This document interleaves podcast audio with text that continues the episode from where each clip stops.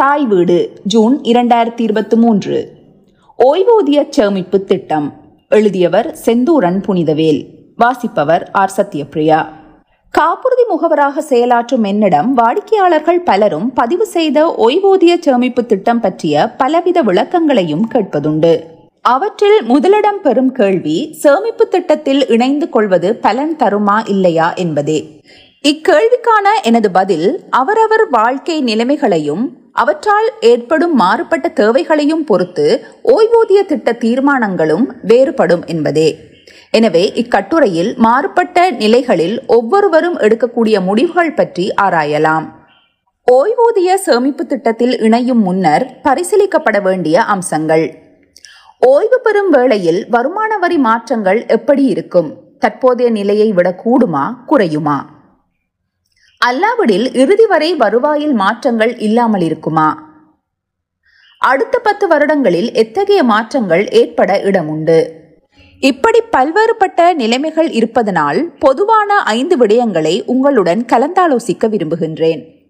அதிக வருவாயுடன் பெருமளவு வரி செலுத்துபவர் பதிவு செய்த ஓய்வூதிய திட்டத்தில் முதலீடு செய்வது. ஒவ்வொருவரும் தமது சேவை காலத்தில் வருடா வருடம் வருமான வரி செலுத்துதல் யாவரும் அறிந்த ஒன்று. அந்த வருவாயின் ஒரு பகுதியை ஓய்வூதிய சேமிப்பில் முதலீடு செய்வதானால் கணிசமான அளவு பணம் வரி வடிவில் விரயமாகாமல் பதிவு செய்த ஓய்வூதிய சேமிப்பாக உருமாறுகின்றது. ஆனால் அப்படி சேமிப்பவர் தனியானவராக இருந்து அகால மரணம் சம்பவிக்க நேரின் அரசாங்கம் அந்த சேமிப்பில் பெரும் பகுதியை வரியாக அறிவிட்டுக் கொள்ளும்.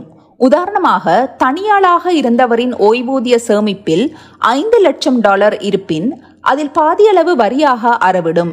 எஞ்சிய தொகையும் கூட முழுமையாக பிள்ளைகளை சென்றடையாது. இந்நிலையில் வாடிக்கையாளர் ஒருவரின் கேள்வி பாதி தொகை அறவிடுவது தவறல்லவா? காப்புறுதி முகவர் என்ற நிலையில் முதலில் ஒரு விடயத்தை குறிப்பிட விரும்புகின்றேன். எந்த ஒரு உயிருமே இறந்துவிட வேண்டும் என்ற எண்ணத்தில் வாழ்வதில்லை. ஆனால் நான் முதலில் இறக்க நேர்ந்தால் என்னில் தங்கியுள்ள என்னை நம்பி வாழும் அன்பானவர்களை நட்டாற்றில் கைவிட்டு விடாமல் அவர்களை காப்பாற்ற வேண்டும் என்ற நல்லெண்ணத்தில் செய்து கொள்வதே காப்புறுதி தவிர சேமிப்பதல்ல அதன் நோக்கம். மரணம் என்பது எந்த நொடியிலும் சம்பவிக்கக்கூடிய ஒரு துரதிர்ஷ்டம். எனவே உங்களில் தங்கியுள்ள உங்களை நம்பியுள்ள உங்களின் அன்பானவர்களை பாதுகாக்க காப்புறுதி செய்து கொள்ளுங்கள். பதிவு செய்த பணம் ஓய்வு பெறும் வேளையில் மாதாந்தமாகவோ அல்லது வருடாந்தமாகவோ மீள் பெறுவதால் இறுதி வரை பெறும் வரி இல்லாமல் சேமித்த பணத்தை பயன்படுத்தலாம். உங்கள் பிற்காலமும் மன நிம்மதியாக அமையும். டாக்ஸ் ஃப்ரீ சேவிங்ஸ் அக்கவுண்ட் வரி இல்லாத சேமிப்பு திட்டம். ஆரம்பத்தில் குறைந்த வருமானமாக இருப்பினும் விரைவாக அதிகரித்து கூடிய தொகை சேமிக்கக்கூடியதாக அமையும் திட்டம்.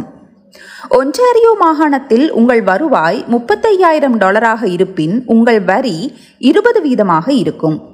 இதுவே ஐம்பதாயிரம் டாலராக இருப்பின் உங்கள் வரி இருபத்து ஒன்பது தசம் ஏழு வீதமாக இருக்கும்.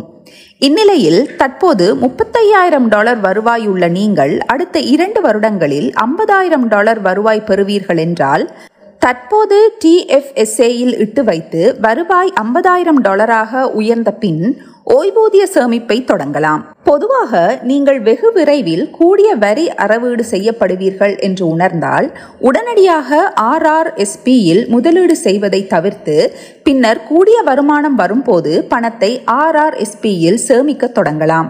பொதுவாக வரி அறவிடப்படும் ஊதியம் நாற்பத்தெட்டாயிரம் டாலருக்கு குறைவாக இருக்கும் வேளையில் பணத்தை டிஎஃப்எஸ்ஏயில் இட்டு வைத்து பின்னர் ஆர்ஆர்எஸ்பியில் சேமிக்க தொடங்கலாம். வருவாய் கணிசமான அளவு எதிர்காலத்தில் குறையக்கூடுமானால் இதுவரை பார்த்த நிலைக்கு நேரெதிரான முறையை இங்கு கவனிக்கலாம்.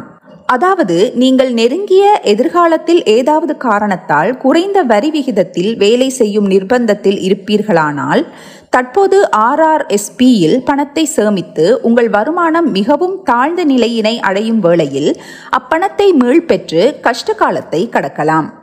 அப்படி நீங்கள் மீள்பெறும் வேளையில் அப்பணத்திற்கு வரி அறவிடப்பட்டாலும் கஷ்ட காலத்தில் கடன்படாமல் மீண்டும் வாழ்க்கையை அமைதியாக தொடர வழிவகுக்கும். இப்போது அறவிடப்படுவது குறைந்த வருவாய் வரி விகிதம் ஆதலால் அதுவும் நலமே. பின்னர் உங்கள் வருமானம் பெருகும் போது மீள்வைப்பு வைக்கலாம். அறுபதுகளில் உள்ள கணவன் மனைவி ஆர்ஆர்ஐஎஃப்பில் இருந்து பணம் மீள்பெறல். அறுபதுகளில் பணத்தை ஆர்ஆர்எஸ்பியில் முதலீடு செய்வதில் அர்த்தமில்லை என்று பலரும் கூற கேட்டுள்ளோம். உதாரணமாக முப்பது வயதில் ஒருவர் ஆர்ஆர்எஸ்பியில் இடுவதால் அறுபத்தி எட்டில் இடுபவரும் கூடிய பயன் அடைவார்.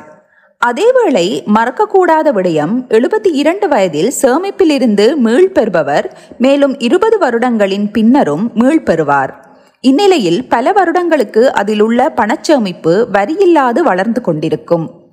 பணத்தை ஆர்ஆர்எஸ்பியில் முதலீடு செய்கையில் இருபத்தி ஐந்து வீதம் பெற்ற ஒருவர் அதை மீள்பெறும் வேளையில் முப்பது வீதம் வரி வசூலிக்கப்பட்டால் முதலீடு அர்த்தமற்றதாகலாம். ஆனால் அவற்றை மீள்பெறுகையில் வருவாய் குறைந்த அளவு இருப்பதனால் இச்செயற்பாடு பயனுள்ளதாகும். கணவன் எழுபத்தி இரண்டு வயதும் மனைவி ஐம்பத்தி எட்டு வயதுமுடைய தம்பதிகளின் குடும்ப நிலை கூடிய வயது வித்தியாசத்தில் உள்ள தம்பதிகளுக்கு ஆர்ஆர்எஸ்பியில் முதலீடு செய்தல் அவர்களின் தனித்தனி வருமானத்தை பொறுத்தும் அவர்கள் எப்படி வருமானத்தை பகிர்ந்து கொள்கிறார்கள் என்பதை பொறுத்தும் அமையும். தகுந்த முறையில் செயற்பட்டால் கூடிய வயது வித்தியாசம் ஆர்ஆர்எஸ்பியில் முதலீடு செய்ய சிறப்பாக அமையும். எழுபத்தி ஒரு வயதின் பின்னர் ஆர்ஆர்எஸ்பியில் முதலீடு செய்ய முடியாது என்பதுடன் மீள்பெறும் தேவையும் உள்ளது. இந்நிலையில் குறைந்த வயதுடையவருடைய ஆர்ஆர்எஸ்பியில் முதலீடு செய்ய இடமிருந்தால் முதியவர் அதனை பயன்படுத்தலாம். வரி விலக்கும் கிடைக்கும். வாழ்நாள் எதிர்பார்ப்பு அதிகரித்து செல்லும் இன்றைய காலகட்டத்தில் சேமிப்புக்கு இது மிகவும் பயனுடைய ஒரு சாதனமாகலாம். வயது குறைந்தவர் முதலீட்டை மீள்பெறுவதற்கு மூன்று வருடங்களுக்கு முன்னர் அவர் ஆர்ஆர்எஸ்பியில் முதலீடு செய்வதனை தவிர்த்து கொள்வது அவசியம். காலமறிந்து செய்தலின் முக்கியத்துவத்தையும் பலனையும் திருவள்ளுவரின் திருக்குறளிலும் நாம் காண்கின்றோம். ஞாலம் கருதினும் கைகூடும் காலம் கருதி இடத்தால் செய்யின் குரல் நாநூற்று எண்பத்து நான்கு. ஏற்ற காலத்தையும் இடத்தையும் அறிந்து ஒரு செயலை செய்தால் முழு உலகத்தையும் விரும்பினாலும் அது கைவசப்படும். பொதுவாக ஆர்ஆர்எஸ்பிகள் பல கனடியராலும் வரவேற்கப்படும் பயனுடைய ஒரு சேமிப்பு திட்டம். எதனையும் காலமறிந்து செய்வதே பலனளிக்கும். எனவே நீங்களும் உங்கள் ஓய்வூதிய முதலீட்டை உரிய காலத்தில் உரிய முறையில் ஆரம்பித்து பலன் பெறுங்கள். வாழ்க வளமுடன்.